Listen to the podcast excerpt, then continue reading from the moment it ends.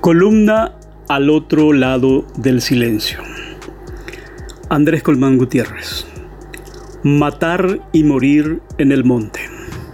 Conocí personalmente a Lucio Silva, uno de los tres miembros del Grupo Armado Ejército del Pueblo Paraguayo, EPP, fallecido este viernes junto a Esteban Marín López y Rodrigo Argüello en un enfrentamiento con efectivos de la Fuerza de Tarea Conjunta, lo conocí en marzo de 2002, cuando llegó desde Coronoí, San Pedro, acompañado por un móvil del diario Última Hora para entregarse a la Fiscalía con Gustavo Lescano, en ese momento prófugos de la justicia por el secuestro de María Edith de De Bernardi. Aquella vez pudimos conversar brevemente luego de que la propia María Edith los encaró y aseguró que no los reconocía como secuestradores. Silva era un típico campesino paraguayo, moreno, de piel curtida, que hacía bromas en guaraní y se mostraba afable. Era difícil adivinar en él la radical determinación de matar y morir en el monte, en la que se vería envuelto con sus propios hijos a quienes arrastró a un infierno de pólvora y sangre.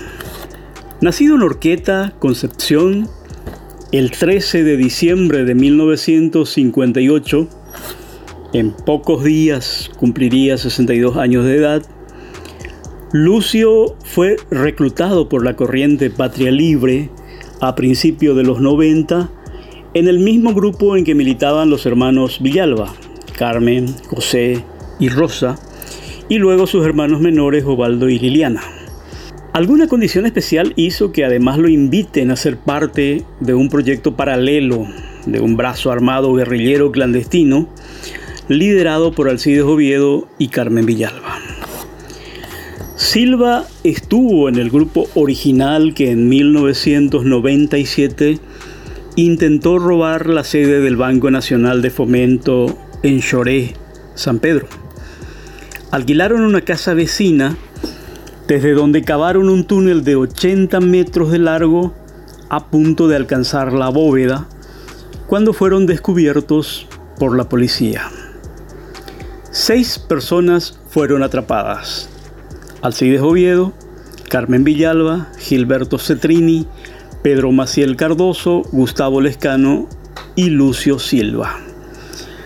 Condenados a dos años de cárcel, pasaron a ser conocidos como la banda de Chore.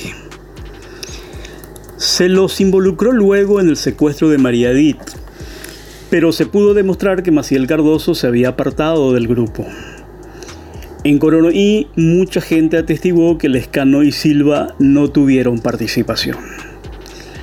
Mientras los demás entrenaban con asesoramiento de las FARC en 2005, y empezaban la larga marcha de secuestros, ataques, asesinatos y otros actos delictivos para presentarse como EPP en marzo de 2008, de Lucio Silva se supo poco en todo ese tiempo. Casado con Elisa Escolástica Cáceres, con quien tuvo a dos varones y una nena, vivió en la compañía Boy de Itagua hasta que desapareció llevándose a sus jóvenes hijos. En 2013, las fuerzas de seguridad lo identificaron como uno de los miembros activos del EPP. Hay fotos y videos de él en uniforme y con fusil. Había ingresado a formar parte de la presunta guerrilla con sus hijos, Claudelino, Jorgelina y Samuel Silva Cáceres.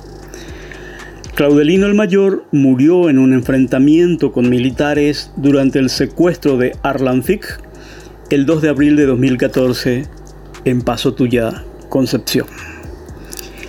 Todavía se sabe poco de lo que pasó en el enfrentamiento de la noche del viernes, pero la historia y el trágico final de Lucio Silva marcan un punto de inflexión en el conflicto armado en el norte que ya lleva más de dos décadas, teniendo como trasfondo la dura realidad de pobreza, corrupción, injusticias y criminalidad en que se debate una de las regiones más laboriosas y sufridas del Paraguay.